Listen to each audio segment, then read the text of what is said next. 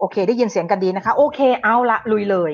ไม่พูดพร่ำทำเพลงเราลุยกันเลยนะคะ ทีนี้เรามาดูตอนที่สองนะคะ เหมือนเดิมนะ ขออนุญาตประชาสัมพันธ์ ขออนุญาตโฆษณานิดนึงผู้อุปถัมภ์หลักเป็นทางการของพี่นะคะ i f a s t Bone Broth จะมีทั้งไก่ทั้งหมู และปัจจุบันนี้มีแซลมอน อร่อยมาก แซลมอนเลิศสุดๆเลยนะคะ ก็ไม่มีผงชูรส ไม่มีน้ำตาล ไม่ใส่เกลือ ไม่ใส่วัตถุกันเสียนะคะทำแบบ เป็นของสดทุกอย่างหมดเลย ก็ติดต่อได้ตามที่ไลน์นะคะกับ inbox ในเพจที่วางไว้ให้นะคะ โอเค เรามาดูกันเลยนะคะแหล่งข้อมูลอย่างที่พี่ผมบอกเป็นจากหนังสือสามเล่มนี้เป็นหลักนะคะไม่รวมถึงเปเปอร์ที่พี่ผมก็ก็เลือกมาที่เลือกอ่านนะคะที่มันโดยเฉพาะเล่มนี้ดีมากนะคะของ professor ลุยส์เขียนเองนะคะ เป็นบรรณาธิการเอง ทีนี้เรามาดูว่าเรื่องในวันนี้ทวนกัน หน่อยสำหรับคนที่ไม่ได้เข้ามาครั้งที่แล้วทวนเร็วๆเลยนะคะระบบที่สำคัญที่สุดที่เราจะพูดกันในวันนี้ก็คือระบบขนส่งนะคะซึ่งสำคัญมากที่ผมบอกแล้วว่า ระบบขนส่งเนี่ยพี่ก็เพิ่งพี่ก็เพิ่งได้ทราบจากข้อมูลที่ดรลุยส์เขียนไว้นะคะว่า ว่าระบบขนส่งในร่างกายเนี่ยมันพัฒนาตั้งแต่ตอนที่เราเป็นตัวอ่อนนะคะเป็นตัวอ่อน เพราะว่าถ้าไม่มีระบบขนส่งเนี่ยนะเราก็ไม่สามารถจะได้รับรับสารอาหารจากแม่นะคะ ผ่านเข้ามาหาเราได้ เพราะฉะนั้นมันถูก develop หรือพัฒนาตั้งแต่ตอนที่เราเป็นเป็นตัวอ่อนนะคะมันก็จะประกอบไปด้วยหัวใจหลอดเลือดแดงดำฝอยนะคะแล้วก็ตัวน้ำเลือดก็จะมีเม็ดเลือดแดงเม็ดเลือดขาวแล้วก็ตัวพลาสมาหรือตัวน้ำเลือดนะคะตัวที่สำคัญมากๆก็คือตัวเอนโดทิเลียมนะคะซึ่งมันจะเป็นเซลล์ชั้นเดียว ที่บุอยู่ชั้นในของผนังหลอดเลือดทุกชนิดเลยไม่ว่าจะเป็นหลอดเลือดดาหลอดเลือดแดงหรือว่าหลอดเลือดฝอยนะคะ ถ้าเป็นหลอดเลือดฝอยเนี่ยจะมีเอ่อ ไอตัวเอนโดทิเลียม หรือว่าเป็นเซลล์บุผนังหลอดเลือดผนังหลอดเลือดชั้นในเนี่ยอยู่อันเดียวอยู่เซลล์เดียวนะคะเป็นชั้นเดียวเลยแล้วก็มีเขาเรียกว่าเป็น basement membrane เนี่ยคอยแบบเหมือนเป็นปลอกอยู่แค่นั้นเองนะคะ เพราะฉะนั้นเนี่ยเรามาดูกันว่าความสำคัญของเอนโดทีเลียมพี่ผมเรียกว่าเอนโดทีเลียมเซลล์แล้วกันนะ เพราะว่าเรียกเซลล์บุผนังหลอดเลือดชั้นในมันยาวมากเอนโดทีเลียมเซลล์เนี่ยมันมีความยาวนะคะหกหมื่นไมล์ไม่น่าเชื่อในร่างกายเรานะคะ ประกอบไปด้วยตัวเซลล์เนี่ยตัวเอนโดทีเลียมเซลล์เนี่ยมีทั้งหมดเป็น6คูณที่10 ยกกำลัง 13เยอะมาก เอามาชั่งเอามาชั่งน้ำหนักรวมกันในจะประมาณ 1 กิโลกรัมนะคะแล้วก็หน้าที่สำคัญที่สุดเลยของเซลล์ไอตัว endothelium cell เนี่ยก็คือมันทำหน้าที่ในการสร้างโมเลกุลที่มันมีที่ทำให้ดรลุยส์กับแพทย์อีกสองท่านนะคะแพทย์หนึ่งท่านแล้วก็นักชีวเคมีอีกหนึ่งท่าน ได้รางวัลโนเบล สาขาสรีรวิทยากับหรือวิทยาหรือการแพทย์เนี่ย ในปี 2541 ก็คือความหน้าที่ของตัว endothelium cell ในการสร้างตัวไนตริกออกไซด์นะคะซึ่งเราจะพูดตัว endothelium cell กับไนตริกออกไซด์เป็นสำคัญ หน้าที่หลักๆของมันเลยพี่ปุ๋มพูดไปเร็วๆเลยนะพวกเราจะเห็นว่ามันเป็นหน้าที่ของไอ้ตัว endothelium cell ซึ่งมันเป็นเซลล์บุชั้นในของหลอดเลือดเนี่ยมันก็ทำหน้าที่เป็นกำแพงกั้นระหว่างตัวเลือดกับเนื้อเยื่อถูกไหมฮะมันเป็นตัวคัดเลือกสารอาหารให้สารอาหารบางตัวเข้าได้ บางตัวสารพิษเข้าไม่ได้ เนี่ยมันเป็นความแบบมันเป็นความฉลาดของตัว endothelium cell มาก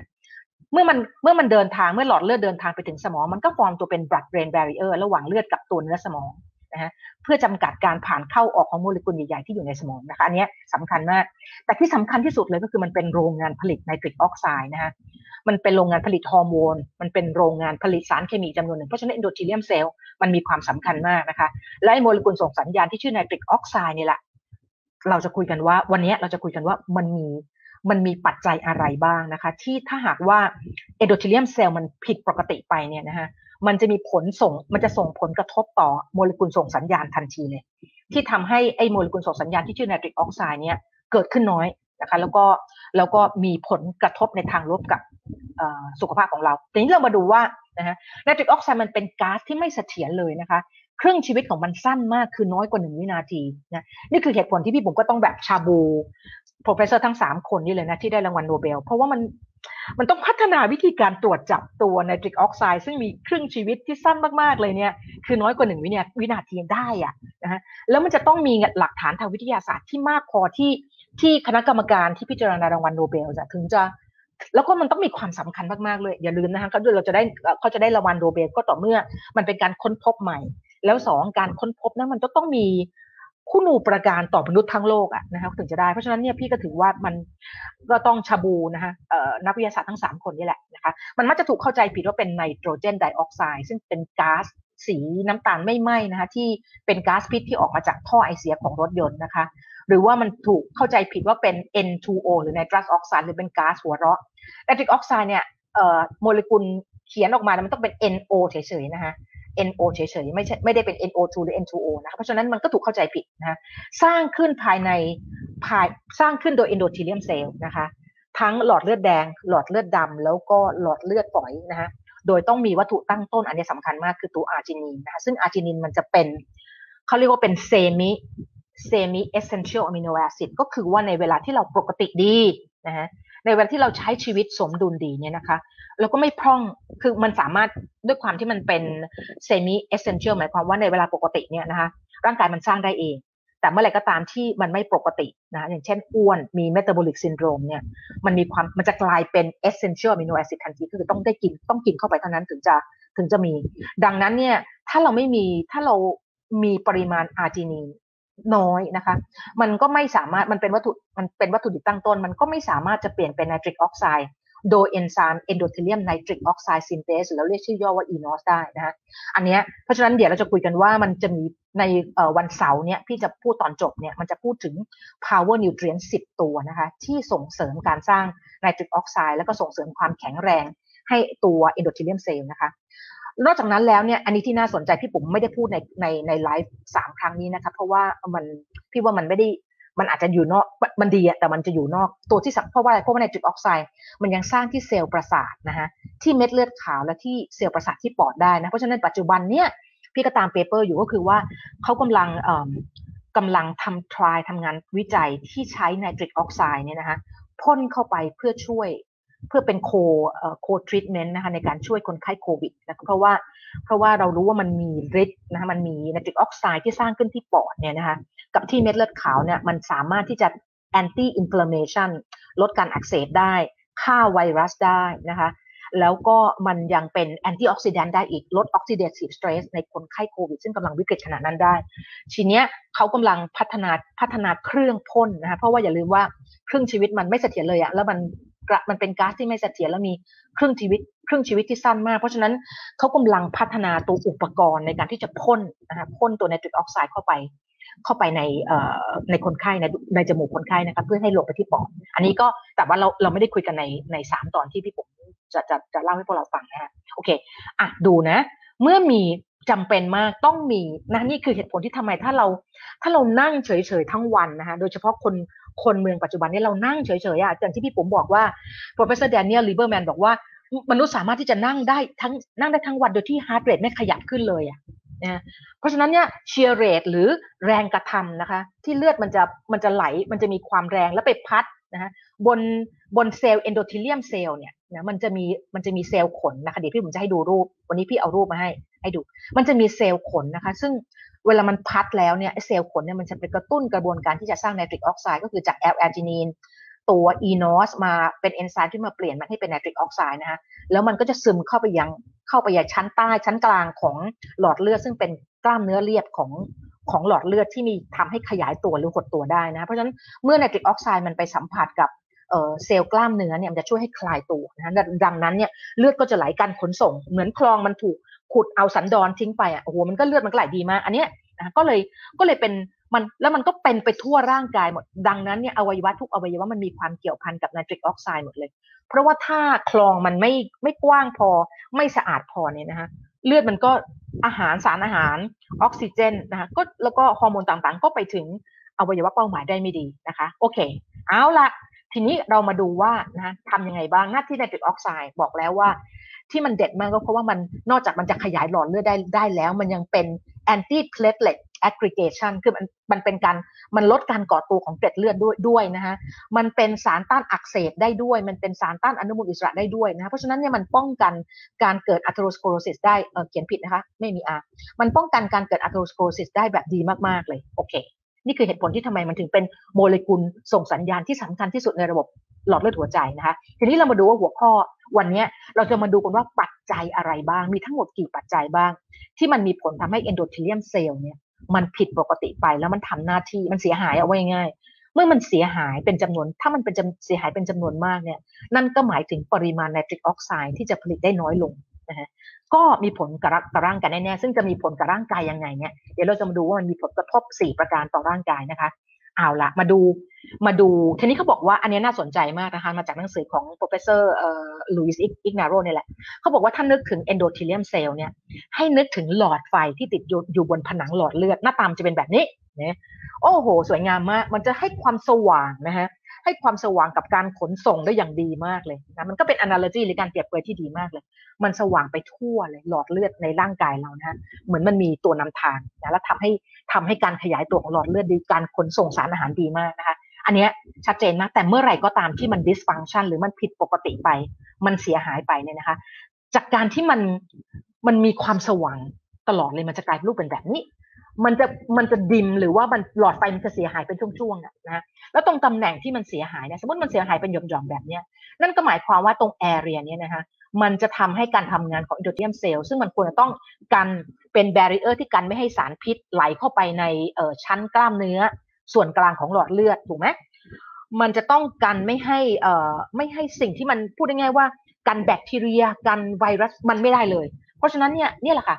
แล้วตรงถ้ามันถ้ามันมีการเสียหายของไอ้ตัว endothelium cell เนี่ยเป็นจำนวนมากตลอดหลอดเลือดเนี่ยนั่นก็หมายถึงการลดลงของปริมาณการสร้างไนตริกออกไซด์นะคะที่เกิดขึ้นโดยเอนโดเทเลียมเซลล์โดยปริยายเลยอันนี้คือคือ analogy ที่พี่ผมว่ามันน่าสนใจมาก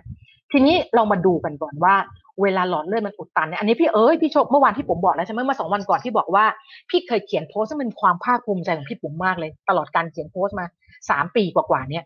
ก็คือเป็นโพสต์ที่พี่ผมว่าพี่ผมภาคภูมิใจเป็นดับสองเลยนะก็คือ ก็คือการที่มันไปพี่พี่คือ paper ที่มันพูดถึงเรื่องว่าเวลาเราพูดถึงเรื่องหลอดเลือดอุดตันเนี่ย step ในการเกิดหลอดเลือดอุดตันเนี่ยมันเป็นยังไงและ LDL คอเลสเตอรอลเนี่ยมันมีความมันมีความเกี่ยวพันกับเรื่องการหลอดเลือดอุดตันยังไงนะฮะเดี๋ยวเรามาดู ทีเนี้ยแน่นอนคือหลอดเลือดตันเขาบอกว่า 90%ของ cardiovascular disease หรือโรคทางหลอดเลือดหัวใจที่จะเกิดขึ้น กับมนุษย์คนใดคนหนึ่งเนี่ย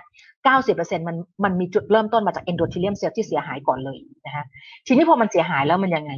พอมันพอมัน endothelium cell ที่มันเสียหายเนี่ยนะคะไอไอเซลล์ที่ไอตัวที่มันยังปกติดี มันจะพยายามช่วยเหลือ มันจะเหมือนเป็นแผล เขาเรียกไมโครไมโครแทร์ก็คือมีการฉีกขาดเล็กๆ ก็คือดอทหลอดไฟดวงนั้นมันมัน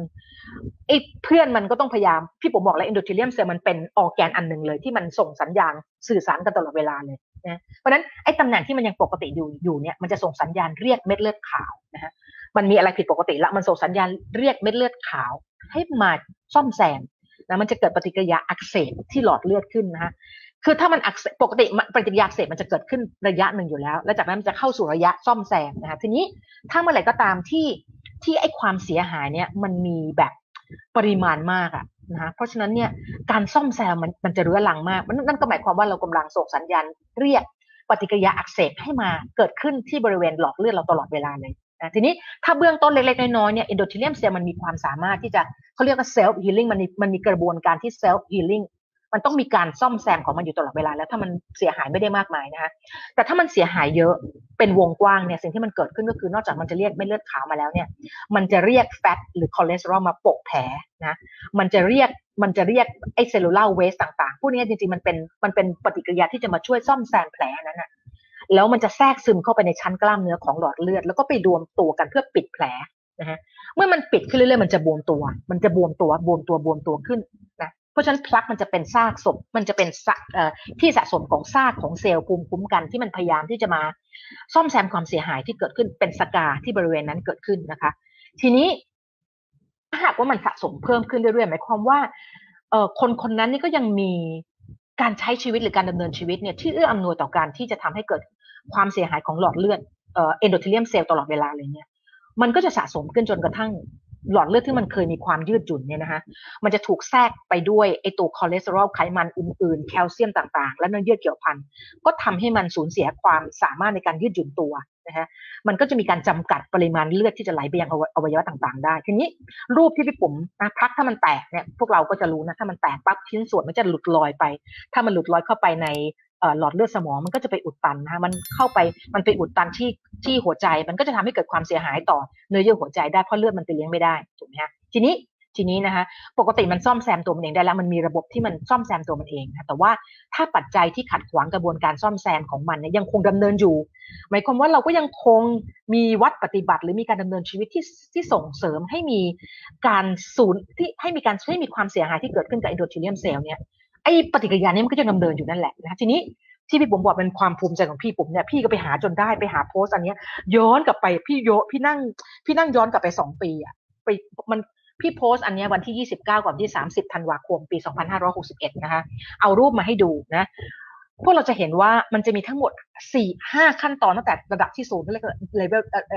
เฟสที่1เฟสที่ศูนย์ก่อนนะคะแล้วก็เฟสที่1เฟสที่2เฟสที่3ที่4ในการที่จะเกิดกระบวนการที่เขาเรียกว่า atherosclerosis นะเริ่มต้นด้วยอะไร พวกเราจะเห็นว่ากระบวนการที่1นะคะเห็นไหมที่พี่ปุ่มวงเล็บสีดำไว้เนี่ยพวกเราเห็นไม่เอ่ยน่าจะเห็นเนอะเขาเรียกว่ามันมีมันเริ่มมีความเสียหายของ endothelium ขึ้นมาเนะซึ่งความเสียหายของ endothelium ที่เกิดขึ้นมาเนี่ย รวมกับการที่มี oxidize จริงๆ LDL คอเลสเตอรอล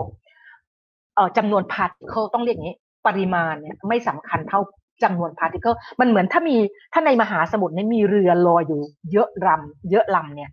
มันย่อมมีสร้างความเสียหายได้มากกว่า การที่มีเรืออยู่น้อยลำแต่อาจจะบรรทุกบรรทุกสินสินค้าอยู่บนเรือนั้นเยอะนะคะมันย่อมมีความเสียหายน้อยกว่าการที่มีเรือจำนวนเยอะๆนะเพราะฉะนั้น particle ไอ้จำนวน particle ของ LDL นะสำคัญเพราะถ้ามันลอยอยู่นานมากๆเนี่ยมันมีความเสี่ยงที่จะเกิด oxidize LDL ขึ้นได้ง่ายกว่านะคะแล้วไอ้ oxidize LDL เนี่ยซึ่งถ้าเราจะเรียกมันจะเป็น small dense ใช่ไหมจะเป็นจะเป็น LDL particle เล็กๆนะคะซึ่งมันจะซึ่งพวกเราจะเห็นว่า step step แรกนะ มันจะมี endothelium dysfunction step ที่สองพวกเราจะเห็นว่าเห็น glycocalyx นะคะเซลล์ขนพวกเราเห็นคือเซลล์ขนอันนี้ไหม เซลล์ขนเนี่ยมันมีความสำคัญมากในการที่จะดักจับ particle ของ LDL คอเลสเตอรอลนะคะ ไม่ให้ไม่ให้ลงไปในชั้นที่ลึกลงไป มันเป็นตัวดักจับอะมันเหมือนเป็นเป็นเป็นกระดาษกาวอะคอยดักจับไอตัวออกซิไดซ์ LDL ไว้ นั่นคือด่านแรกแล้วที่มันช่วยนะ แต่เราพบว่าในคนอ้วนนะคะในคนที่มีความดันโลหิตสูง ในคนที่มีเบาหวานหรือน้ำตาลในเลือดสูงสูงเป็นเวลานานๆเนี่ยนะคะไกลโคเคลิกเนี่ยมันจะมันจะราบพนาสูงเลยอะมันจะราบแล้วหรือว่าขนมันสั้นมากเลยอะ มันมีรูปมันมีรูปที่เขาถ่ายอิเล็กตรอนไมโครสโคปมาให้ดูเลย เราจะเห็นเลยว่าหลังจากที่หลังจากที่เราแบบเออเขาเขาเขาเขาเอ่อ infuse น้ำตาลเข้าไปนะเพื่อจำลองให้เกิดดูซิว่ามันจะเกิดอะไรกับ glycocalyx เนี่ยเขาพบว่าภายใน 8 ชั่วโมงเนี่ยเราจะเริ่มเห็นไอ้ตัว glycocalyx ซึ่งมันเป็นเซลล์ขนที่อยู่บนที่อยู่บนผนังด้านในนะอยู่ติดกับ endothelium เซลล์เนี่ยมันจะแบบราบเลยนะคะเพราะฉะนั้นนั่นก็แปลว่าความความ ความสามารถของมันในการที่จะดักจับไอ้ตัว LDL นะที่เป็น oxidize LDL เนี่ยมันจะเริ่มน้อยลง ประกอบกับพอ endothelium เซลล์พวกเราเห็นไหมฮะ endothelium เซลล์ step ถัดไปเนี่ย endothelium เซลล์มันเริ่มมี มันไม่มีมันไม่เป็น tight junction คือมันไม่ติดกันแน่นๆเนี่ยพวกเราจะเริ่มเห็นว่า LDL คอเลสเตอรอลที่หลุดจากการที่ไอตัว glycocalyx มันมันเสื่อมมันแบบว่าเออเออเสื่อมสมรรถภาพไปเนี่ย มันจะเริ่ม particle ของ oxidize LDL นะมันจะเริ่มหลุดเข้ามา ผ่านเข้ามานะเขาเรียกว่าเป็น trans เอ๊ะ translocation มันคือคือไหลไหลเข้ามานะคะพี่ผมจำจำตัวที่เป็น technical term มันไม่ได้นะเขาเรียกว่าเขาเรียกวิธีการขนส่งนะคะ LDL oxidize LDL ผ่านเข้าไปใน endothelium เซลล์ได้เนี่ยเรียกว่าอะไรนะคะทีนี้พอมันเข้ามาเนี่ย step ถัดไปก็เราจะเห็นว่า step ที่ 3เขาเรียกว่า proteoglycan ค่ะเราจะพบว่าเราจะพบว่า proteoglycan เนี่ย หน้าที่สำคัญของมันคือ มันจะดักจับนะคะมันจะปกติเลยเนี่ย มันจะมันพวกเราเห็นว่ามันจะอุ้มมันจะเหมือนเป็นกิ่งไม้ ลักษณะโครงสร้างมันเหมือนกิ่งไม้นะคะเราจะพบว่าในคนที่มีที่มีอาร์โทรสโครซิสหรือมีความเอื้ออำนวยที่จะเกิดพลักได้ง่ายเนี่ยไอตัวโปรตีโอไกแคนเนี่ยมันจะทำงานได้ดีขึ้นในการที่จะสติ๊กหรือเก็บเอาเอา LDL เอาไว้ ซึ่งปกติเนี่ยร่างกายมันจะมีระบบนะคะก็คือตัวนี้ก็คือตัว HDL efflux ก็คือ HDL มันจะทำหน้าที่ในการผลักเอา LDL ออกไปอยู่แล้วก็คือมันจะต้องขนกลับถูกไหมแต่เขาพบว่าไอ้ตัว glyco proteoglycan เนี่ยในช่วง step ที่ที่สามเนี่ยระยะของ phase ที่สามเนี่ยมันจะ stick หรือมันเป็นมันกาวเหนียวเหนียวอะแล้วก็เก็บตัว oxidize LDL ไว้ทำให้อันที่สี่ step ที่สี่ก็คือตัว HDL efflux ก็คือการพยายามที่จะผลัก LDL ออกไปนอกนอก นอกหลอดเลือดนะคะ แล้วก็ขนส่งกลับไปทิ้งที่ตับเนี่ยกลับไปรีไซเคิลใหม่ที่ตับเนี่ยมันลดลงนั่นคือสิ่งที่เกิดขึ้นในกระบวนการอัตโนมัติที่เราพบในคนในคนแบบนี้ค่ะ ในคนที่มีห้าเขาเรียกว่า high five ในคนที่มี high five นะคะคือ high LDL แต่ว่า low HDL high triglyceride high insulin high blood sugar high blood pressure นะก็คือกลุ่มที่เป็น metabolic syndrome ทั้งหมดเลย ใครที่รู้ว่าตัวเองมีอันเนี้ย บอกได้เลยว่าเรามีความจำเป็นที่จะต้องเปลี่ยนข่าวดีก็คือว่าไอ้ตัว endothelium cell เนี่ยมัน reverse ได้มันมันมันสามารถที่จะกลับมาแข็งแรงใหม่ได้ ถ้าเราแต่เราต้องเปลี่ยนเปลี่ยนวิถีชีวิตเราใหม่เลยนะทีนี้เดี๋ยวเราจะมาดูกันว่ามันทำอะไรได้บ้างทีนี้ปัจจัยเสี่ยงเนี่ยมันต้องได้รับการแก้ไขทั้งหมดไม่ใช่แก้ไขเป็นบางอย่างยกตัวอย่างเช่นโอเคออกกำลังกายก็ได้วะนั่งสักสิบชั่วโมงแล้วเดี๋ยวไปออกกำลังกายสักครึ่งชั่วโมงเนี่ยนะแก้ไขแล้วแก้ไขแล้วไม่ได้ไม่ได้ ถ้าแก้ไขมันต้องเหมือนต้องเปลี่ยน เหมือนกับมีชีวิตใหม่ขึ้นมานั้น อย่างทุกวันวันนี้พี่ก็โกรธตัวเองนะแต่ต้องปล่อยวางไป คืออีกสองวันพี่จะมีสอนใช่ไหมสอนออนไลน์พี่ก็ต้องเตรียม dry run กับโปรดิวเซอร์ของพี่เนี่ย มันเหมือนเห็นตัวเองเลยว่าลู่วิ่งฉันอยู่ข้างๆเนี่ยแต่ฉันแบบถูก obsess ไปด้วยงานตลอดทั้งวันเลย แล้วก็เตรียมเตรียมไลฟ์ให้พวกเราเนี่ยแหละ วันนี้ไม่ได้ออกกำลังกายโกรธตัวเองมาก ไม่เป็นไรปล่อยวางไปก่อนนะเดี๋ยวพรุ่งนี้ตื่นเช้ามาเนี่ยลุยตั้งแต่เช้ากลางวันเย็นไปเลยนะเพราะฉะนั้นเราจะต้องปรับปรุงปัจจัยเสี่ยงทั้งหมดเลยไม่ใช่เพียงบางบางปัจจัยเท่านั้น มันถึงจำเป็นมันถึงจะมันมันถึงจะสามารถ prevent และ reverse นะฮะไอตัว endothelium cell ที่มันเสียหายได้นะคะ มันไม่มีฟิกซ์มันไม่มี quick fix drug มันไม่มียานะที่จะใช้รักษาความเสียหายของ endothelium cell ได้ นอกจากต้องแก้ไขไลฟ์สไตล์ของชีวิตเราทั้งหมดเลย เดี๋ยวเราจะมาดูกันว่าปัจจัยทั้งหมดกี่ประการที่เกี่ยวข้องกับการที่จะทำให้ endothelium cell มันเสียหายนะคะ ดังนั้นนะคะเรารู้อยู่แล้วขอทวนอีกครั้งหนึ่งไนตริกออกไซด์มันมีประโยชน์อะไรบ้างขยายหลอดเลือดทั้งดำทั้งแดงเนะเพิ่มปริมาณออกซิเจนสารอาหารฮอร์โมนไปยังอวัยวะเป้าหมาย รวมทั้งเอาของเสียกลับไปทิ้งด้วยนะคะป้องกันเลือดหนืด เพราะว่ามันช่วยลดการก่อตัวของเกล็ดเลือดได้นะคะมันเป็นสารต้านอนุมูลอิสระในตัวด้วย เป็นสารต้านอาเซตโอ้โหมันจะมีมันจะมีโมเลกุลอะไรวะที่ทำหน้าที่ได้ดีขนาดนี้นี่คือเหตุผลที่ทำไมเราถึงจำเป็นที่จะต้องรักษาอินโดทีเลียมเซลล์ให้ดีมากๆเลยนะคะ ทีนี้เอาละเรามาดูว่ามันมีทั้งหมด 8 ปัจจัยนะฮะที่จะทำให้เอนโดเทเลียมเซลล์มันผิดปกติไปได้ หรือมันเสียหายได้ อันที่หนึ่ง sedentary lifestyle ยิ่งเราขยับตัวน้อยมากเท่าไหร่ heart rate ไม่ขยับขึ้นเลยเท่าไหร่ endothelium cell มันจะถูกกระตุ้นจาก shear force ของน้ำเลือดน้อยลงเท่านั้น เรารู้ดีว่า shear force ที่เกิดจากการไหลของเลือดมันจะพัดไอตัว glycocalyx หรือเซลล์ขน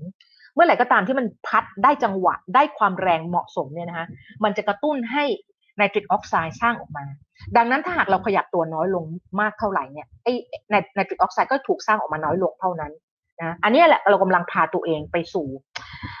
มหันตภัยของโรคหลอดเลือดหัวใจหลอดเลือดสมองนะฮะโดยที่เราแบบไม่ได้ตั้งใจไม่ได้ไม่ได้ตั้งใจทำร้ายตัวเองเนี่ยทีนี้เรามาดูนะฮะมนุษย์ในยุคอดีตนะดึกดำบรรพ์นะมนุษย์บรรพชนของเราแล้วกัน พวกเราจะเห็นว่า sunlight เขา active นะ sunset เขา inactive แล้วจริง ๆ แล้วพี่ถ้าพี่ถ้าพวกเราเข้าถ้าท่านที่เข้าไปฟังเอ่อ Zoom lecture ของพี่ปุ๋มมันที่ที่เรื่องเอ็กซ์ไซส์นะ เราจะพบว่าจริงๆแล้วเนี่ยชนเผ่านะหรือบรรพชนเนี่ยนะเขาไม่ได้นั่งน้อยเลยนะเขานั่งประมาณ9ก้าถึงสิบชั่วโมง ไม่ได้นั่งน้อยอย่างที่เรา แต่ว่าเขาเขามีกิจกรรมทางกายทั้งวันเลยอะเขาไม่เหมือนเราที่ที่เรานั่งเยอะ เรานั่งเยอะมากเลย แล้วเราไม่มีกิจกรรมทางกายเลย แต่เขาจะมีกิจกรรมทางกายตั้งแต่พระอาทิตย์ขึ้นจนกระทั่งถึงประมาณบ่ายโมงเขาก็จะกลับแคมป์แล้วนะคะแล้วเขาเดินวันเนี่ยประมาณ เดินวันละประมาณมากกว่าสองหมื่นเก้าอะนะคะ แล้วที่สำคัญคือการเดินของคนบรรพชนนะต่างจากการเดินของเราสมัยนี้มาก การเดินของเขาพวกเราจะเห็นว่ามันจะแบกอะไรไปบนบ่าด้วยเสมอประมาณยี่สิบยี่สิบกิโลอะอยู่บนบ่าเขานะคะเพราะฉะนั้นเนี่ยมันแบบว่าบันกิจกรรมทางกายมันตลอดเวลาเลยไนตริกออกไซด์มันผลิตได้ดีมาก เพราะฉะนั้นถึงเขาจะนั่งเก้าถึงสิบชั่วโมงมันไม่มีเป็นปัญหาอะไรเลยอะมันไม่ได้เป็นปัญหาเกี่ยวกับเรื่องการนั่งนะแต่มันเป็นว่าในระหว่างที่มัน sunlight เนี่ยหรือมีแสงอาทิตย์เนี่ยเรา active มากขนาดไหน วันนี้วันนี้ชื่นชมต้านะ วันนี้ต้าแบบ ต้าแบบเป็นในฝันพี่เลยนะต้าไปเดินชายหาดนะนั้นก็คือถอดรองเท้าสักนิดหนึ่งเนี่ยนะแล้วลุยลุยน้ำหน่อยนะโห grounding อย่างดีมากนะฮะโอเค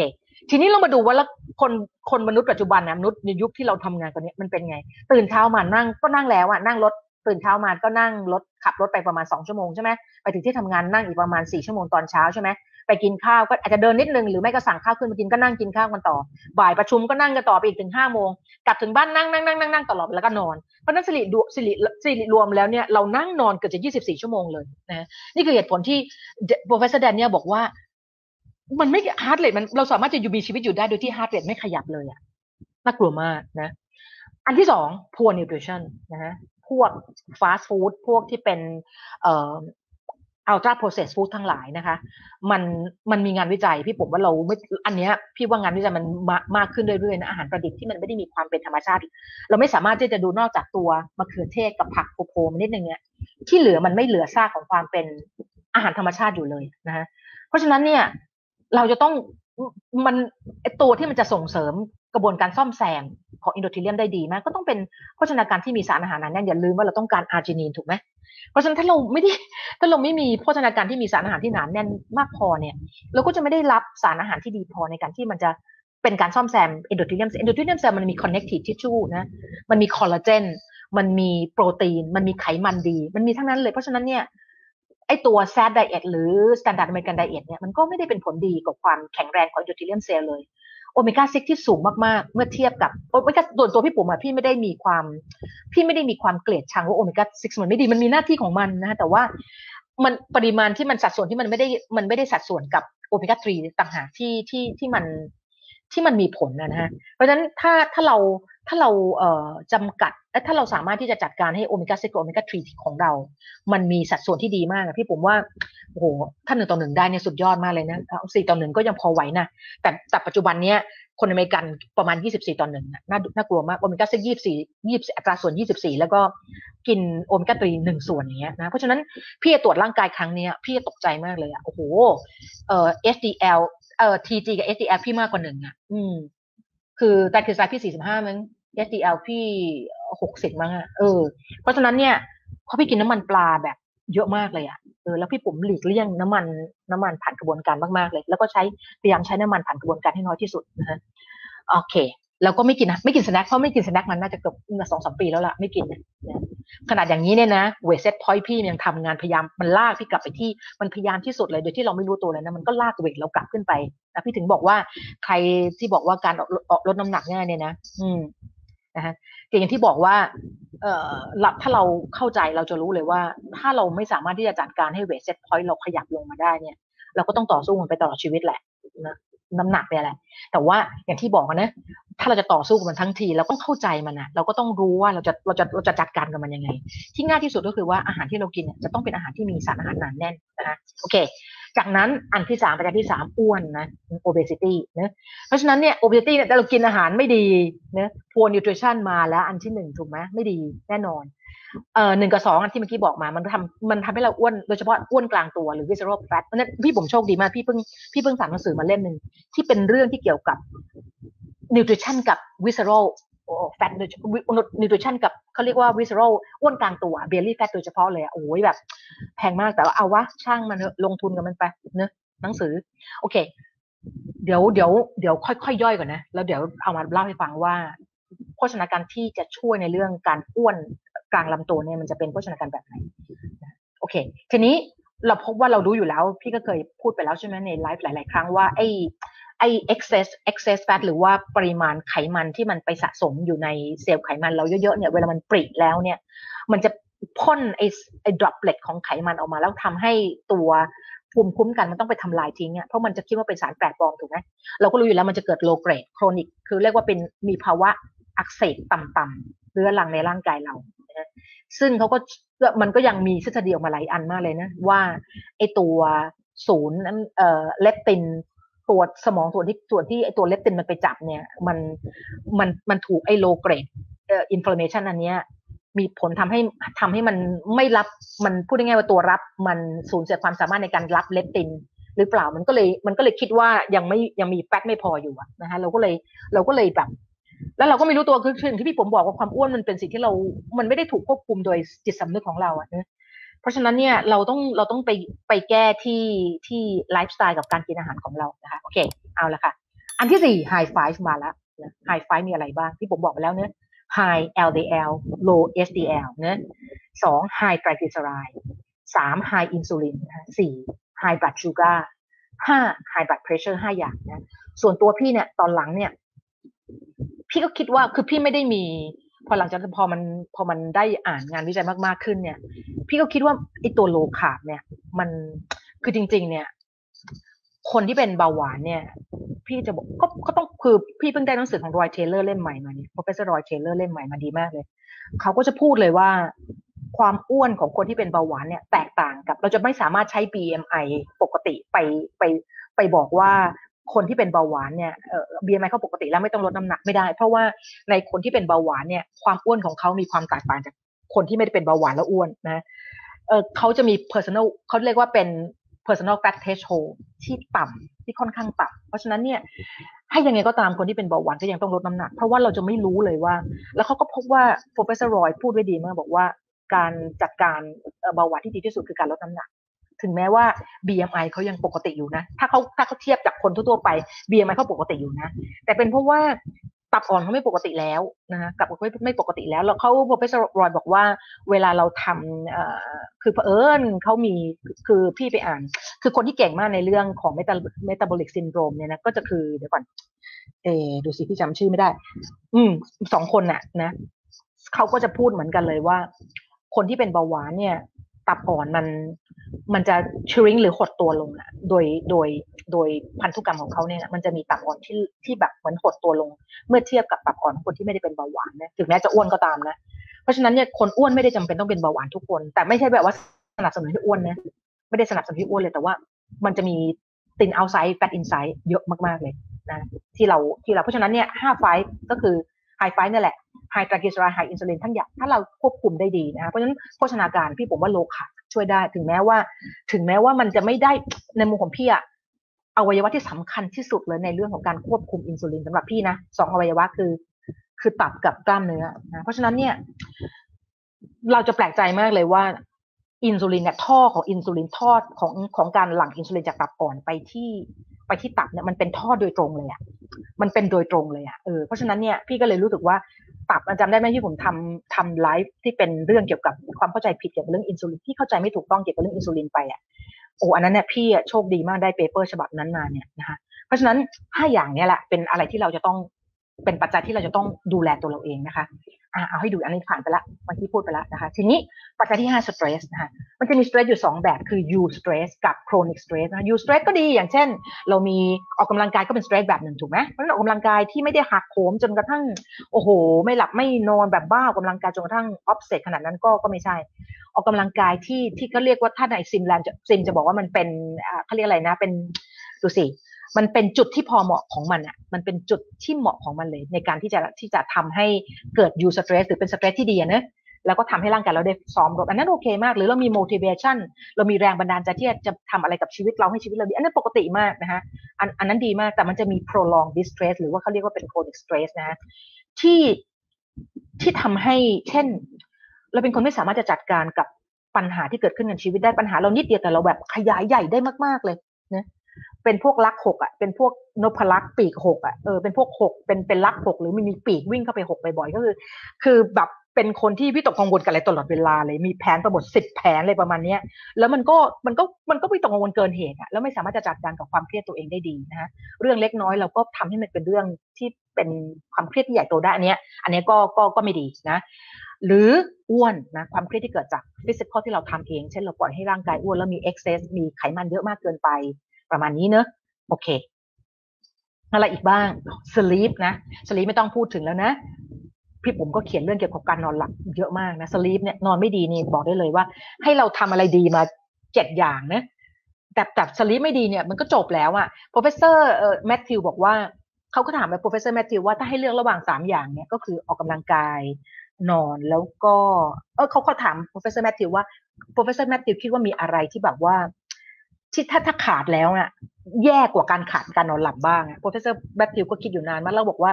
คิดได้อย่างเดียวคือขาดออกซิเจนโอ้แปลว่าแปลว่า sleep มันสำคัญมาก ๆ เลยนะเพราะฉะนั้นถ้าเรานอนไม่ดีนะคะมันส่งเสริมมันส่งผลต่อ high five หมดเลยนะไม่ว่าจะเป็น high blood pressure high insulin high glucose หมดเลยอะ high cortisol หมดทุกสิ่งอย่างนะโอเค smoking คือการสูบบุหรี่นะแล้วเพราะว่านิโคตินนิโคตินในบุหรี่เนี่ยเป็นอนุมูลอิสระที่มีผลกระทบโดยตรงในการสร้างความเสียหายให้ให้ endothelium แล้วก็สารเคมีอื่นรวมทั้งนิโคตินเนี่ยมันทำให้เกิดภาวะที่เขาเรียกว่า rebound vasoconstrictionหมายความว่าไง จริง ๆ นิโคตินเนี่ยนะพอเวลามันเจอทั้งสังเกตนะคนสูบบุหรี่แล้วหน้าจะแดงๆเนี่ยก็คือนิโคตินแรกๆอะมันจะมี vasodilate แต่ว่ามันจะมีเขาเรียกว่ามันเราไม่รู้กลไกของมันนะแต่มันจะเกิดที่เรียกว่า rebound vasoconstrict คือหลังจากที่มันเกิด vasodilate แล้วนะมันจะเกิด rebound มันจะเกิดหลอดเลือดหดตัวโดยโดยโดยฉับพลันเลยนะฮะเพราะฉะนั้นเนี่ยหลอดเลือดขยายตัวตามด้วยหดตัวทันที เพราะฉะนั้นเนี่ยมันก็เลยจะมีผลทำให้หลอดเลือดพอมันหดตัวปั๊บเนี่ยนะคะแน่นอนสารอาหารไปได้ไม่ดี endothelium cell มันมันก็ต้องใช้แรงดันแบบเยอะมากขึ้นถูกไหม shear rate หรือแรงพุ่งของแรงกระทำบนผนัง ผนังหลอดเลือดก็แรงมากขึ้น เหมือนเราใช้น้ำแรงๆไปเซาะตลิ่งเนี่ยนะเพราะฉะนั้นมันก็ทำให้ endothelium cell มันเสียหาย อันที่แปดอันที่แปดเนี่ยเป็นสิ่งที่แบบ professor หลุยส์บอกว่าเป็นเรื่องเดียวที่ที่เราเราทำอะไรกับมันไม่ได้นะ แต่เราทำได้เจ็ดอย่างเนี่ย เราจะชะลออันที่แปดได้ดีมาก อันที่แปดก็คือเรื่อง age ก็คืออายุนะฮะโอ้ยแก่นี่ไม่ได้ดี ไม่มีอะไรดีสักอย่างหนึ่งนะ ทีนี้เราจะจัดการกับเจ็ดปัจจัยได้ดีเนี่ยมันมันก็ช่วยแต่ว่าเราไม่สามารถที่จะจัดการกับ age ได้นะหมายความว่าเราก็ไม่สามารถที่จะที่จะทำให้อายุเราน้อยลงกว่าเดิมได้นะในแง่ของ chronological age นะแต่ว่า biological age เนี่ยถ้าเราจัดการกับเจ็ดปัจจัยได้ดีเนี่ยมันก็จะชะลอ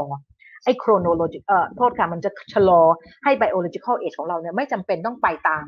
chronological age ได้นะคะแต่อย่างนี้ก็ตามเนี่ย เมื่อเราอายุมากขึ้นเนี่ย endothelium cell มันจะเสื่อมโดยตามอายุไขมันอยู่แล้วนะคะดังนั้นเนี่ยคนที่แก่เนี่ยยิ่งต้องออกกำลังกายแต่เพราะฉะนั้นมันมันบอกมันไม่มันไม่ใช่เรื่องที่ถูกต้องเลยที่บอกว่าถ้าถ้าอายุมากแล้วก็ต้องนั่งให้แบบอย่าเคลื่อนไหวเยอะเลยเดี๋ยวข้อจะเสื่อมไม่ได้เลยยิ่งยิ่งอายุมากยิ่งต้องออกกำลังกายนะพี่เพิ่งเจอวิดีโออันหนึ่งอะแรงบันดาลใจมากอายุแปดสิบหกอะผู้หญิงอะหูแต่นางแบบนางเป็นมะเร็งมากี่รอบไม่รู้นะพี่จำไม่ได้แต่แบบว่าแข็งแรงมากๆเลยนะเพราะฉะนั้นเนี่ย ถ้าเราจัดการเจ็ดปัจจัยได้ดีนะ พี่ว่าปัจจัยที่แปดถึงแม้ว่าเราจะหลีกเลี่ยงไม่ได้ก็ตามนะแต่มันก็จะช่วยได้ดีมากค่ะ มันก็จะช่วยชะลอได้ชะลออันที่แปดเนี่ยไปเอาละค่ะนะเพราะว่าอะไรพอเราอายุมากขึ้นกระบวนการ regenerate นะ self heal มันไม่มีประสิทธิไม่ได้มีประสิทธิภาพเหมือนคนหนุ่มสาวนะฮะนี่คือเหตุผลที่เออเวลาเรา มันถึงเป็นปัจจัยเสี่ยงเขาถึงต้องฉีดวัคซีนให้กับคนกลุ่มนี้ก่อนเลยนะถึงแม้ว่าจะเป็นคนที่แข็งแรงก็ตาม แต่ว่าเขาก็เป็นมีปัจจัยเสี่ยงในเรื่องโควิดมากกว่าคนหนุ่มสาวเอาละค่ะ นะมันก็จะน้อยลงนะฮะโอเค เอาละค่ะทีนี้เรามาดูโหพี่ทำเวลาได้ดีมาก เป็นรถด่วนขบวนลักเล็กน้อยเดี๋ยวดูก่อนน้องๆ แบบ พี่ก็ไม่ได้แบบว่าดูเลยว่าพวกเราอย่างไรกันบ้างทีนี้เรามาดูนะคะ บทบาทสำคัญของไนตริกออกไซด์ถ้ามันดีนะ มันมีบทบาทอะไรบ้างกับร่างกายสุขภาพเรานะ อันที่หนึ่งเลยวัสคูลาโทนมันจะดีมาก มันจะโนมอนะเออ professor หลุยเขาชอบใช้คำว่าโนมออย่างเช่น no more heart disease เป็นชื่อหนังสือเขานะ ถ้าวัคคูล่าโทนเราดี เพราะว่าไนตริกออกไซด์เราออกมาดีมาก การขยายตัวของหลอดเลือดเราจะดีมากเลยตอบสนองจังหวะที่เรามีความจำเป็นต้องใช้เลือด เช่นเราออกกำลังกาย เรามันก็จะมันก็จะขยายมันก็ขยายให้เลือดไปได้ดีนะเพราะฉะนั้นเราก็จะมีประสิทธิภาพเขาถึงได้เอาไนตริกออกไซด์เนี่ยไปใช้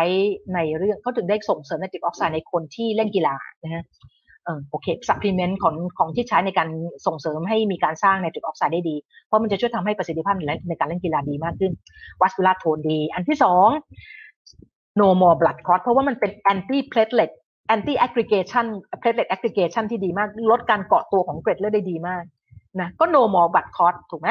อันที่สาม no more atherosclerosis เพราะว่าอะไร เพราะว่ามันลด inflammation เป็นสารต้านอนุมูลอิสระ ลด oxidative stress ของของหลอดเลือดได้ ของอวัยวะต่างได้อุ้ยแบบสุดยอดมาก ๆ เลยอะนะเป็นเพราะฉะนั้นมันมันมันหายากมากเลยนะ ที่จะมีสารเคมีในร่างกายเราที่เป็นทั้งเอ่อวัสวัสคูลาโทนนะลด coagulation ลด inflammation เป็น antioxidant พี่ว่าพี่ว่าหายากมาก ๆ เลยนะ มันถึงได้กลายเป็นโมเลกุล of the year ในปี 2,500เท่าไหร่35ใช่ไหมใช่นะคะซึ่งจังหวะนั้นมันเป็นจังหวะที่เขาเจอนะไอ้จริงๆไอ้ตัวไวอากราเนี่ยมันเกิดมันเจอเพราะว่า